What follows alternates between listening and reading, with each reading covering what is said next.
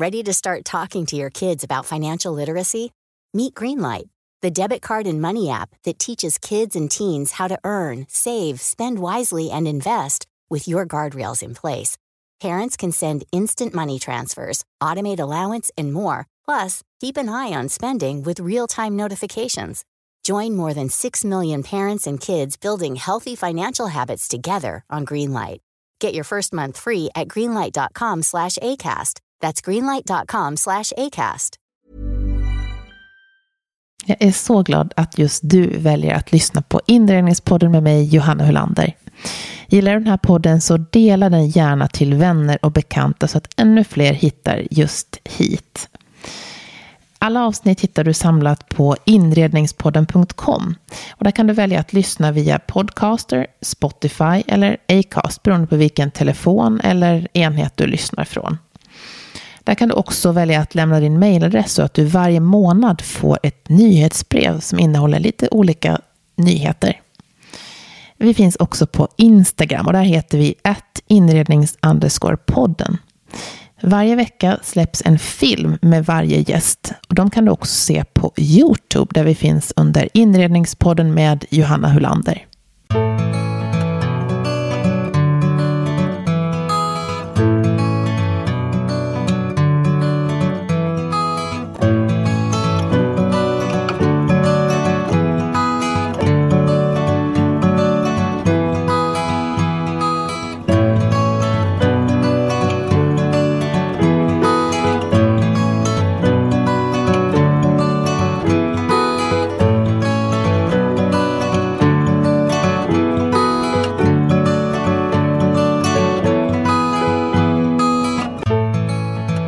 Här avsnittet får ni träffa en av Sveriges mest kända konstexperter.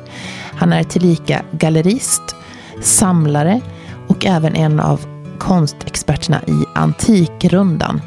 Han har en röst som gör att man gärna kan lyssna timme efter timme när han pratar om det ämne han brinner för.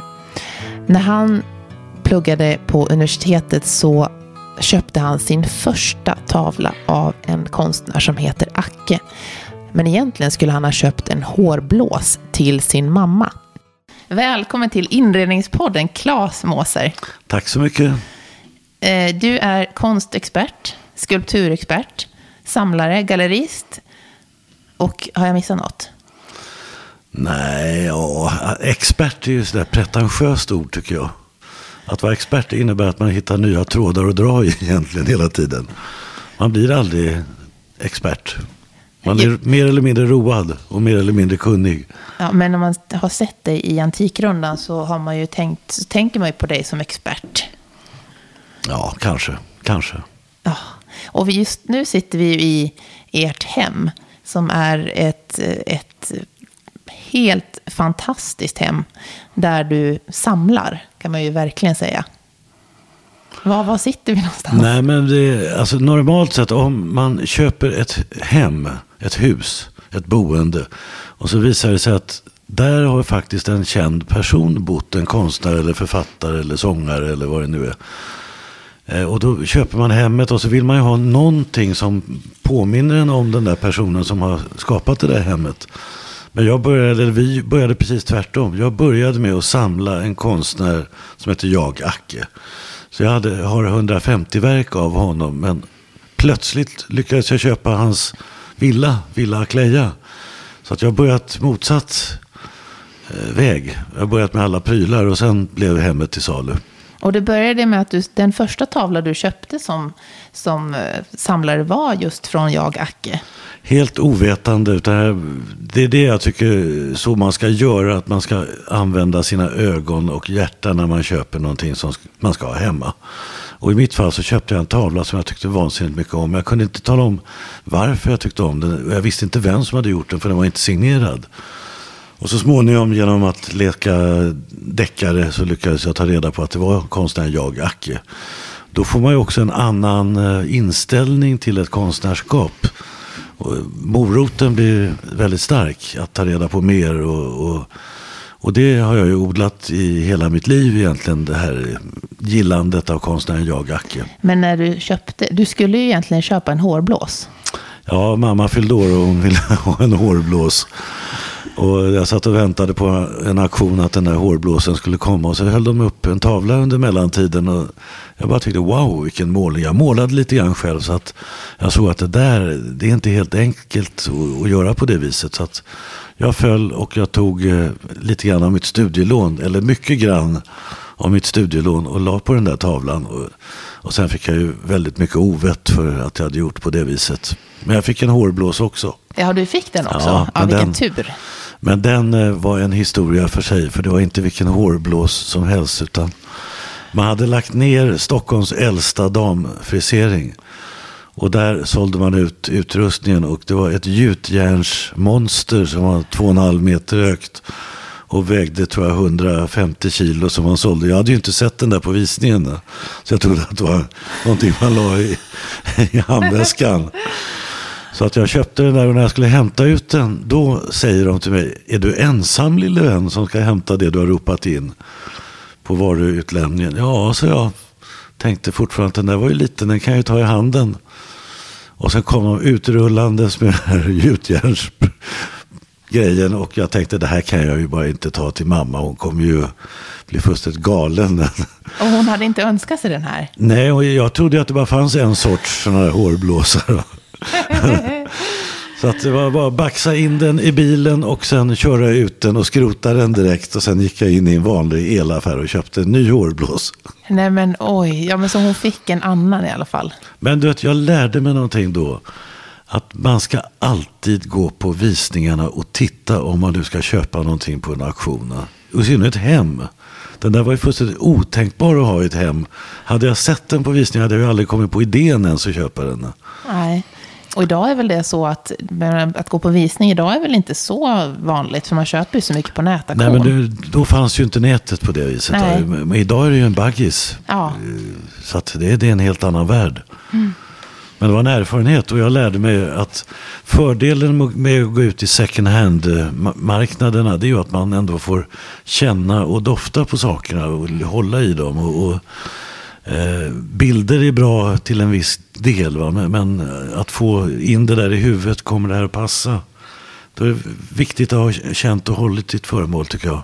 Få en annan inställning till det. Så att köpa konst på nätet tycker du känns lite... Ja, det fordrar nog att man är rätt kunnig. Eh, ändå. För att det, det finns många falluckor i, i digitala bilder. Alltså du kan ju laga en reva i duken på en målning så att det inte syns. Och när du sen går hem med den där tavlan så plötsligt upptäcker du att den är inte i perfekt skick som den verkade vara. Då är det inte lika kul.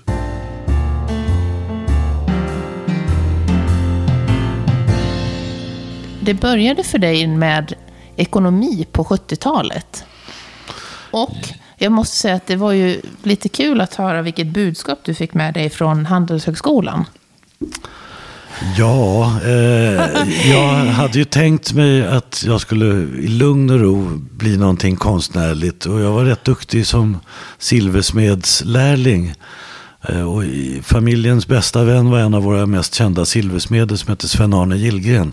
Han sa till min pappa att Claes borde nog bli silversmed. Och pappa sa aldrig i livet. Han kan aldrig försörja sig på det. Så det fanns liksom i systemet i pappas hjärna att du måste ha en riktig utbildning. Och, och till slut så fick jag ju ett val. Då.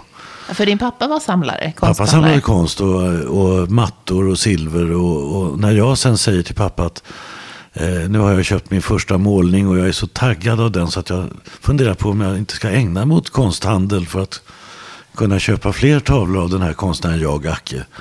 Då såg jag ju bara hur pappa mörknade i ansiktet och sa aldrig i livet, men du får två fria val, sa han. Och du får välja mellan att gå på Handelshögskolan eller på Teknis. Och för mig som hade ärvt min mammas mattesinne så var det ju en katastrof, bägge de där scenarierna. Och jag var världens konstigaste, jag blev ju till slut civilekonom, men eh, någonting som jag utnyttjade friskt på Handels, det var att man kunde blanda och det var inte tvunget att läsa vissa ämnen utan man kunde koppla ihop med jag läste mycket beteendevetenskapliga ämnen medan alla andra satt och läste eh, revisorskunskaper så valde jag ekonomisk historia och sånt där. Och, ja, det är en väldigt konstig examen men jag fick den i alla fall till slut. och sen blev jag fri efter det. Ja, och vad var det han hade sagt till dig när du skulle få, när du fick din ja, examen? nej, men jag tänkte ju att det gäller nog, när man, så fort jag var inskriven där, tänkte jag att bland alla de här stjärnämnena så väger jag ju ganska lätt. Så att jag såg ju mera Handelshögskolan som en snabb exit. Att det gällde att komma ur det här så fort som möjligt utan examen. Och det fanns ett ämne där som hette kostnad intäktsanalys som bara var formler och matte. Och tänkte jag, där, där, ska, där är ju min utgång. Och där fick man eh, tre försök. Och klarade man inte tentorna tre gånger, eh, på tre gånger så fick man inte vara kvar i skolan. Och jag passade, passerade ju de där tre gångerna men fick plötsligt ett fjärde försök serverat på silverfat. Och det undrade jag ju varför det var nödvändigt. Men då körde jag en fjärde gång. Men det femte försöket jag fick det var ju också muntligt. Och då förstod jag ju att det där hade jag fått på basis av eh, att det fanns någon slags vänskap mellan pappa och skolledningen där. Och Antagligen var det så. För, men eh, icke desto mindre så säger min lärare då när jag har gjort det femte försöket att okej, du ska få din civilekonomexamen för du har ju ändå lagt så mycket, otroligt mycket tid på det här ämnet kontra vad alla andra har gjort. Så att förmodligen kan du det rätt hyggligt. Men ett ord på vägen i din framtida yrkesroll är bevare svenskt näringsliv för dig som civilekonom. Och det var min exit. Ja, och vad sa din pappa när du berättade? Eh, Jag vet inte ens om jag berättade det för honom. För det fanns ytterligare ett hinder. Det var att komma ifrån min pappas eh, egna företag där jag skulle in och överta. Min, min pappa klädde Svenska kyrkan med kläder. Konfirmandkåpor och prästskrudar. Och jag kunde inte tänka mig något hopplösare än att leva i den världen. Och jag tänkte, hur ska jag komma ur den då? Jo, jag, då utnyttjade jag ju min civilekonomexamen. Så jag sa till pappa att nu är jag ju alldeles nyutbildad expert på ekonomi och jag tycker att vi ska bygga om din firma från botten och modernisera den helt. Och det fanns absolut ingen anledning att göra någonting för den där firman gick jättebra. Men pappa han blev ju högröd som en tomat i ansiktet och sa där är dörren Claes.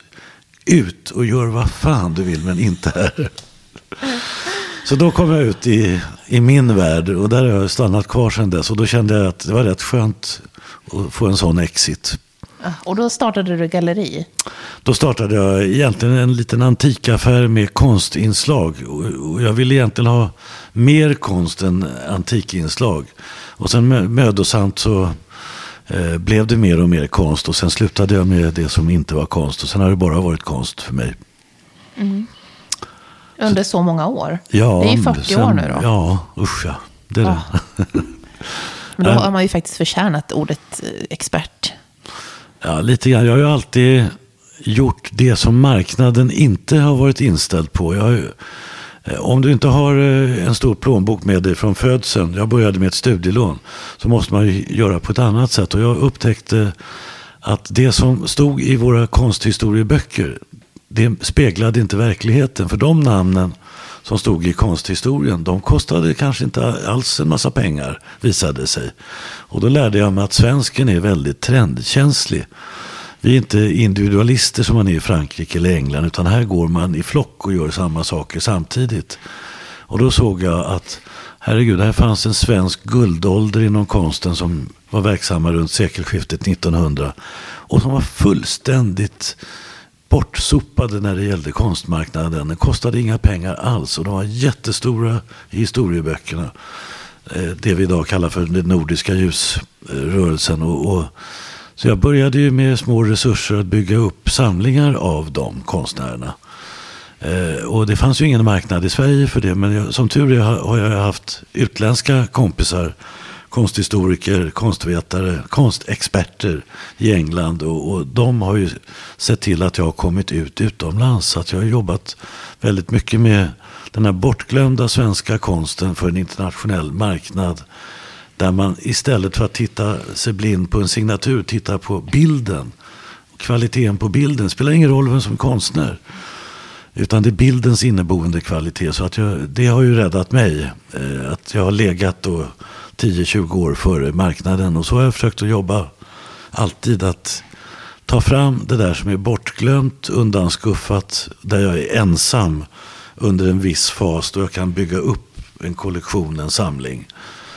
Och, och, så har jag gjort med många olika saker. Och vad så du gjorde med de här kvinnliga konstnärerna som ja, vars ja. kollektion du sålde nu då förra året? Ja, nej men precis. För det upptäckte jag ju i min jakt på Acke att här fanns kvinnor som var väl så duktiga som sina manliga kollegor.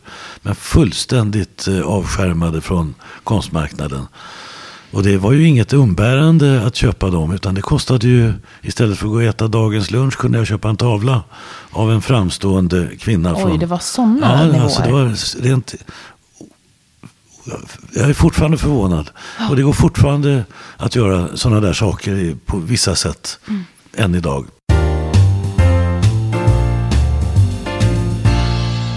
Och sen hittade du också Eugen Jansson på ja, ja, ett lite slumpartat ja, sätt. Ja, nej, men det var ju och att Eugen Jansson tillhör ju en av de största upptäckterna för en utlandsmarknad som tittar på den nordiska konsten. Och Eugen Jansson, det sa man, mörkt, ultramarinblått och tråkigt. Gå till kolsexkillen Claes Måse, han köper, han betalar kanske 2000 kronor per styck för en Eugen Jansson eller en Jag Acke eller något annat svart. Och det var jag ju helt ensam om att tycka. Så att jag byggde ju under många år då eh, en, en stor samling av det här nordiska ljuset. Och, som jag visade utomlands innan museivärlden var inne och, och jobbade med den. Eh, och jag skrev, gjorde en utställning i New York 1980-talets början. Och den skrev jag, det var ett väldigt akademiskt galleri. Så jag skrev en, en maffig bokkatalog och tittar jag på nätet nu så används den som referenslitteratur ute i de stora museerna ute i den stora världen. Eh, och det känns ju skoj. Oh. Och du måste berätta historien om hur du hittade hela, hur många verk var du hittade av Eugen Jansson? Nej, men mitt intresse för Acke gjorde att äh, Acke-släkten släkten bad mig om hjälp att hjälpa en stackars Eh, övergiven kvinna i en Stockholmsförort som hade ärvt en rulle tavlor som hon tyckte så intensivt illa om för att allting var målat av blåmålaren Eugen Jansson. Eh, och det var ju mest nakna män och hon hatade de där tavlorna för de var förbundna med den avlidna maken. Och den avlidna maken visade sig ha varit gay eller både och och hade haft ett förhållande med Eugen Janssons bror. Nu kanske det blir rörigt. Oj. Men hon såg ju då eh, mannen som någonting hon inte kunde konvertera till att gilla henne igen. Och dessutom hade ju Karsloken ärvt alla de här målningarna. Så hon i ilskan hade rullat ihop dem där extra hårt och tryckt in dem i ett garage i Bromma. Där hade de legat i köldförvaring i massor med år. Så jag kom ju som Sankt Göran dit eh, och eh, fick ju mer eller mindre de här målningarna. Betalade väl någon liten slant. Och sen började jag försöka marknadsföra de här i Sverige och det var ju fullständigt otänkbart. Det var ju bara hånskratt och jämmer och elände tyckte man att det var. Så att jag var ju återigen beroende av min gode vän, den engelska konsthistorikern som lotsade in mig i, i utlandsmiljöer och utställningsmöjligheter. Och, och Idag är ju Eugen Jansson den största upptäckten för en amerikansk publik som tittar på Northern Light som man kallar det för. Det, det är ju plötsligt eh, hårdvaluta. Ja, och vad hände med alla dina, de verken? Jag, jag, gjorde en utställning på ett galleri i London och skrev en eh, liten Hej, jag Ryan Reynolds. Recently, I asked Mint Mobiles legal team if big wireless companies are allowed to raise prices due to inflation. They said yes. And then when I asked if raising prices technically violates those onerous two-year contracts, they said, what the f*** are you talking about, you insane Hollywood ass?" So to recap, we're cutting the price of Mint Unlimited from $30 a month to just $15 a month. Give it a try at mintmobile.com slash switch. $45 up front for three months plus taxes and fees. Promo for new customers for limited time. Unlimited more than 40 gigabytes per month. Slows. Full terms at mintmobile.com. Ready to pop the question and take advantage of 30% off? The jewelers at BlueNile.com have got sparkle down to a science with beautiful lab-grown diamonds worthy of your most brilliant moments. Their lab grown diamonds are independently graded and guaranteed identical to natural diamonds, and they're ready to ship to your door. Go to Bluenile.com to get 30% off select lab grown diamonds. That's Bluenile.com for 30% off lab grown diamonds. Bluenile.com. En bok till det där och eh, eftersom Stockholmsmarknaden, Sverigemarknaden inte fanns så var jag tvungen att göra det. Och det var ju ingen som bemödade sig om att recensera min, mina utställningsförsök i Sverige. Men när jag kom till London så kom får man väl säga, världens genom tiderna främsta konstrecensent Sören Melikian och skrev ett helt uppslag om den här utställningen i The Sunday Times. Och Sören Melikian är, är än igång, idag igång som konstskribent och en otroligt kunnig person. Och det gjorde ju att den här utställningen fick ett stort fokus och genomslag internationellt. och, och många av samtidens största konstnärer, bland annat Francis Bacon, kom till den här utställningen. Och Francis Bacon han upplevde sig se en spegelbild av sig själv i de här målningarna av Jansson. Och han såg ju att här är en svensk konstnär som målar ungefär på samma sätt som jag. Men den svensken, han är ju 80 år före mig. Så att det här tog ju honom väldigt, väldigt hårt. Och sen så blev det ju så att eh, de utländska museerna absorberade de här målningarna en efter en. Men jag var ju ute ur bilden då för att jag var ju inställd på de svenska priserna och förutsättningarna så att jag sålde nästan allt jag hade då av Jansson. Men idag kan jag ju se hur de hittar in i, i eh, världskonstens största museibyggnader en efter en. Eh, och nu är det ju några extra nollor i priset. Ja. Det kostar ju en sån här mål flera miljoner kronor styck. Blir du bitter när du ser eh, såna här, när du känner att ah, attans, där sålde jag för det priset och nu idag betingar de miljonbelopp? Nej, jag blir inte bitter. Jag kan väl konstatera att man har ägt saker som har varit fantastiska. Men man har, om man nu ger sig i kast med att vara handlande i konst så måste man lära sig att skilja sig från saker. Även om jag sålde de här Eugen Jansson tidigt och eh, till dåtidens låga priser så gav det mig ändå möjlighet att köpa fler målningar av Acke. Och de har jag ju aldrig sålt utan jag har ju behållit Acke. Så att eh, det man tar igen på gungan eh, kanske är resultat av det man förlorade på karusellerna någonstans. Mm. Men sen är det ju väldigt skoj att se att man kanske har varit rätt ute med många konstnärskap. Jag har ju haft förmånen att jobba mycket med finsk konst med Helene Skärbeck. Eh, och när Sanna, min fru och jag går och tittar på utställningar i Finland på deras nationalmuseum Ateneum så kan jag ju säga till Sanna, den har jag ägt, den har jag ägt, den har jag ägt. Och det är samma sak där, att man har ändå fått förtroendet att hantera de där sakerna på, under en tid då kanske inte så många andra var roade av det. Och då har man ju fungerat som någon slags väckarklocka. Det är också en bra belöning tycker jag. Att visa att man ändå har rätt. Men de här, är det 150 verk du har av Acke nu ungefär? Acke är 150 verk. Eh, de kommer du inte att, de kommer du inte att sälja? Nej, för det är ju hela idén det här med att återföra Ackes målningar till Villa Akleja. Det enda jag kan känna oro för det är vad händer sen då när man inte är kvar här på jorden. Vad tycker barn och så vidare. Och barnbarn. Och, och, för det har jag ju sett många sådana exempel på där någon galen samlare har förstört livet för många i familjen. Så att när han äntligen går bort så kastar barnen ut allting på olika marknader. Eh, så att här har vi nu visat att det går faktiskt för en gångs skull att få avkastning på ett samlande i form av att man visar Villa Kleja med konstsamlingar för grupper.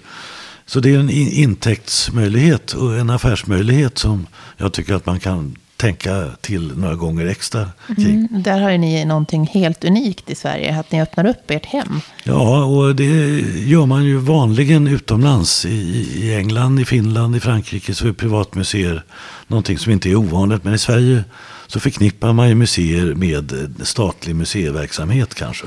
Eller något hembygdsmuseum som någon liten förening driver. Men det här är Eh, en annan grej. Och jag tror att det, vi har ju inte haft några marknadsföringsförsök. Utan allting går via att vi har haft kanske tv här, vi har haft media här. Eh, och sen går det mun mot mun och sprids. Så att vi, vi får ju busslaster som kommer i stort sett varenda dag under vår säsong. Jag hade ju nöjet att sitta med här när du, höll, och du och Sanna höll en presentation. Och det liksom riktigt lyser ju från er båda när ni pratar om de här verken och Acke-verken, framförallt från dig då. Vad är liksom fascinationen för Acke, för de som inte känner till honom som konstnär? Ja, men jag tror att det, Acke är en befriande annorlunda själ som absolut går sin egen väg. Och glad att gå sin egen väg. Och jag tycker att det är värt respekt att någon vågar i vår gråa massa sticka ut och göra krumsprång som inga andra gör. Och därigenom bana väg för andra människor. Och det är det jag tycker är så viktigt att våga hitta sin egen grej. Och, oavsett vad konsekvenserna blir. Och som konstnär att ha det mottot att en får se hur det går. Men varje dag ska jag prova mina vingar. Och jag ska utvecklas. Att flytta ribban hela tiden upp. Oavsett från vilken nivå så tycker jag det är hedervärt. Och det, så har jag sett min, min lilla bana också. Att jag vill hela tiden ha någon slags mål och flytta ribban. Hitta ytterligare bortglömda saker eller för, grejer och, och, jobba efter de principerna. För det, det handlar inte om, om att, att tjäna mest pengar utan det handlar om att nå de där målen och, och lära sig någonting under den där resan. Och Aki är precis en sån människa som ger sig i kast med allt ifrån eh, lerfigurer, skapa lera på vägg, eh, göra möbler, eh, rita konstiga byggnationer, måla stafflimåleri och, och dessutom kan man bara säga att nej, det är för varmt idag, nu sticker jag ut till havs, seglar. Alltså konstnärsskäl och icke vara tyngd över att man måste göra efter vissa planer utan man kan göra det i sin egen takt. Mm. Lite inspiration i sättet att leva. Ja, mm. det tror jag är väldigt bra att ha eh, för att få adrenalinkickarna mm. i rätt fas.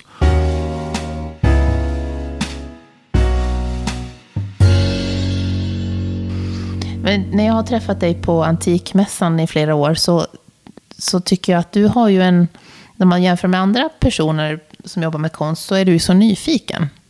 Du tycker ju om, du har ju en bred smak ändå på också. Att du kan titta på eh, de här, vad ska man säga, mer okända korten där. Ja, Som nu hade du med en konstnär, vad var det du hade med för typ som kostade 2000 kronor styck och som oljemålningar. Jaha, Lars Norman, ja, en konstnär. Jo, men alltså, generellt så tycker jag att eh, det är inget som hindrar att man eh, blandar kontraster från olika tidsperioder. Oavsett om det är på vägg eller möbler. Vi här har ju som princip att vi ska ha olika stolar vi sitter i runt ett bord. Bara för att det ska representera olika typer av gäster som har funnits i det här huset. Vi sa i Ackes ateljé där vi använder som vardagsrum, där ska vi inte ha någon soffa. Utan det ska vara konversationen som styr. Och likaså att ha tavlor från olika tidsperioder som ser olika ut. Eh, alltifrån 1700-tal fram till idag. Det har vi inte här på Akleja, men vi bor ju i stan också. Och där har vi en våldsam blandning av mera modern konst, men väldigt aparta olika saker som vi föser ihop. För att vi, alltså konventioner i all ära, men det är inte alls nödvändigt att man ska behöva leva under sådana där lutherska principer att allt ska se ut på ett visst sätt. Utan tvärtom, det är ju att skapa ett levande hem med tavlor, det är ju en komposition i sig. Och den är extra rolig att eh, titta på. Och sen jag träffade Sanna då för 18 år sedan så har eh, jag ju plötsligt fått hjälp med att eh, väggar och föremål som kompletterar konsten lever väldigt bra ihop. Och där kompletterar vi varandra väldigt väl. Eh, och nu börjar ju Sanna ge sig på mina tavelupphängningar också. Så att aj, aj, aj. det är en hotbild som stiger fram. och då kommer man ju direkt in på frågan, hur ska man hänga konst? Ja, men och vad skiljer er syn på det? Nej, men alltså, det, är ju två klassiska hängningssystem som har existerat i många, många år. Det klassiska museihängningar, allting med rak underkant eller något sånt där. Eller också en friare konsthandlarhängning där man eh, kan göra blandningar av olika saker. Men vi kan ju också tänka oss att blanda och göra grupperingar. Att man sätter fem, sex tavlor av mindre storlek ihop eh, på, till vänster om det och det på väggen. Och så kan man ha en stor, jättestor målning som balanserar. Det handlar ju om balans, skapa balans. Att komponera på vägg, det är som att komponera, att tänka sig att man vara artist. Och jag tror att eh, vi har ju fördelen, både Sanna och jag, att vi har målat. Sanna målar fortfarande. Jag har slutat men kanske kommer igång igen. Men det har ju också lärt en någonting om dels svårigheter att eh, tåla eller inte tåla färger och olika variabler och varianter. Så att jag tror att det gäller att vara väldigt fri i huvudet, i tanken. Blandar ni också mellan olika konsttyper? Alltså det är olja, absolut, det är absolut. print och... Det har vi, vi är helt orädda när det gäller det. Och tvärtom. Att skapa kontraster så att det verkligen känns att väggen lever. Det gör man genom att blanda en etsning med en oljemålning eller en gipsmask till exempel. Du får ju utstickande saker eh, istället för allting bara blir en lång harmoni. Jag menar, livet är inte någon harmoni och många kan ju inte tänka sig att ha någonting som är lite jobbigt att titta på på vägg. Det svenska idealhemmet ska ju vara Carl Larssons hemma eh, hos interiör. Vi ser ju mer som man kanske gör utomlands. Att jämmer, ångest och elände har varit en del av många människors tillvaro. De är uppvuxna vid det. Medan vi svenskar har väldigt svårt för det. Men jag har inget problem med att blanda in ångest. Tvärtom. Jag tycker att målsättningen med en bild på en vägg är att den ska tala till en hela tiden. Den ska inte vara klar. För då kan man lika gärna byta ut den. Det ska finnas en dialog där. Jag vet att många undrar det, många som lyssnar, att vad ska jag tänka på? Jag, idag vill man ju inte ha pengar på banken. Man säger de här sparpengarna som jag mm. vill investera i någonting. Eh, jag, finns det någonting som säger att men, foto, fotokonst idag håller inte lika länge eller porträttmåleri kommer stort? Eller finns det någonting sådana där tips som du skulle kunna dela med dig av? Alltså det är meningslöst att ge tips om man inte är mottaglig för tips. Och jag tycker att man ska börja sitt konstintresse med att kanske gå en kurs eller lyssna på en podd eller vad man nu gör. Så att man vet att man blir intresserad. För annars är tips fullständigt meningslöst. Eh, och, och, sen ska man, tycker jag, när man har lärt sig lite grann, har packat ryggsäcken lite grann med kunskaper, så ska man se till att man får se mycket innan man börjar köpa. Gå på gratisövningarna i antikhandeln, konsthandeln, auktionshandeln. Där man får lyfta och känna på tavlor live. Inte bara se bilder digitalt. Och sen tycker jag att man ska utgå ifrån att vad gillar jag? Men det är inte heller rätt. För att ju mer du sätter dig in i konsten, ju mer kommer du ändra din smak. Så jag tycker man ska vänta rätt länge innan man gör det där första köpet. För det är ofta så att man tröttnar. Den vanliga mänskliga hjärnan gillar ju det som vi känner igen. Så då blir det att man köper den konst man känner igen. Den ser ut som i verkligheten. Och efter några års konstintresse och besök på olika ställen så har man vuxit ifrån det kanske. Och då eh, kanske det slutar med att man vill ha ett foto på väggen. Men eftersom fotomarknaden är en ny marknad så tycker jag man ska låta den sätta sig. Eh, för att alla sådana här nya marknader blir så trendutsatta. Så ibland är det för dyrt att ge sig in i en marknad. Så jag tycker skynda långsamt. Du ska känna Eh, dig säker på att det här gillar jag. Eller kan komma att vilja dra i nya trådar kring. Eh, och, och jag, jag, jag, tycker ju att det är väldigt bra med att titta i konsthistorieböckerna. Det som finns där, som har prövats under hundratals år, om det är värt att vara kvar.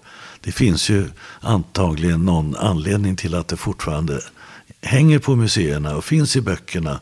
Att man pratar om det. Eh, så jag tycker man ska börja där med någonting klassiskt etablerat. Och sen kan man glida in när man känner sig mer säker i skolan. Men för att veta att man köper kvalitet så är det ju bra att eh, försöka lära sig så mycket som möjligt. Och en bra grogrund, börja måla så ser man hur vansinnigt svårt ja. det är. Mm. verkligen. Och jag är jätteglad att jag blev en så dålig konstnär själv. Men jag lärde mig en sak att, att det där var inte gjort över en natt att göra det jag såg i mitt första konstinköp. Och det har jag burit med mig och det är jag väldigt tacksam över att jag har fått lära mig att det är inte alls så lätt så att man gör det på två veckors distanskurs. Finns det något ställe som du vill ge tips till lyssnarna om att de här ställena är de ultimata att besöka för att få känna vad, vilken typ av konst som man tycker om? Ja, jag tycker, eftersom jag fortfarande vurmar väldigt mycket för det här nordiska ljuset och jag ser ju hur en hel värld älskar det här.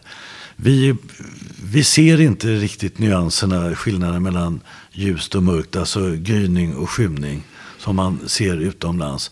Så jag tycker gå på Tilska galleriet, Prins Eugens Valdemarsudde, Fürstenbergska samlingen i Göteborg. Som är explosioner i det här symboliska sekelskiftet med mystiken och ljuset. Och, och jag, det finns en anledning till att det fascinerar en värld som har umgåtts med konst och kultur så många hundra år längre än vad vi svenskar har gjort. Ja. Eh, det har bottnat hos eh, medelhavsturisterna och engelsmännen och fransmännen på ett annat sätt. Och det finns en anledning till det tror jag. Eh, och vi är hemmablinda. Men jag skulle börja där. Så att jag får en kick där. I den här podden så brukar jag ställa två avslutande frågor. Och den ena är, vilken person skulle du vilja lyssna på i den här podden i kommande avsnitt? Om du nu är en konstnär eller? Det kan det vara. Det är helt fritt. Nej, men jag skulle ju naturligtvis vilja ha Acke där på andra sidan. Men om jag skulle få välja en historisk person som ändå har någon konstnärlig innebörd så är det en person som har haft stor betydelse för min uppväxt. Och hade en teckningsförmåga också. Men han var inte ute efter att det skulle hänga på vägg. Och det var Sitting Bull, en ganska välkänd indianhövding. Men indianernas syn på omvärlden och mänsklig kraft och kapacitet. Det finns teckningar av Sitting Bull där han så att säga visar de indianska värdesystemen som är fantastiska. Eh, och han, hans avsikt var inte att man skulle hänga dem där på vägg utan det var för att lära medmänniskor att vårda den jord vi besitter eller tror oss besitta. Och hur kommer man i kontakt med dig om man vill veta mer och träffa dig? Ja, jag finns ju rikligt på nätet. Jag har ju ett litet galleri på Karlaplan och, och, och mejl finns på nätet. Så att är, jag får ju massor med mejl med folk som undrar inte bara vad saker och ting är värda utan just den där frågan att vad ska man köpa och varför och sådär. Mm. Så att eh, i den mån jag, jag kan försöka hjälpa till. Och framförallt har jag ju många utländska doktorander som vill ha hjälp. Som skriver om skandinaviskt sekelskifte. Och de har lyckats hitta min adress någonstans. Att, och det känns ju, då, då hittar man dig lätt. Då är det skoj, då hittar man mig lätt. Ja, Tusen tack Claes Måser. Tack själv.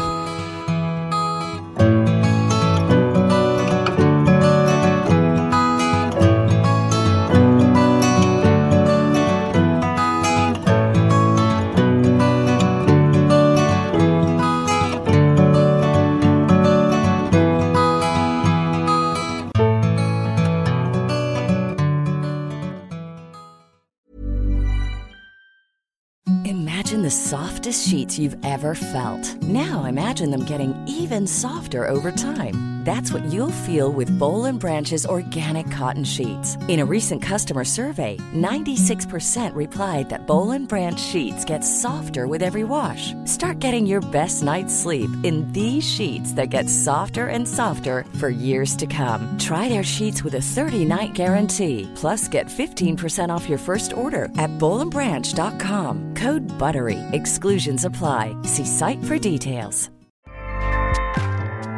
ACAST powers the world's best podcasts. Here's a show that we recommend.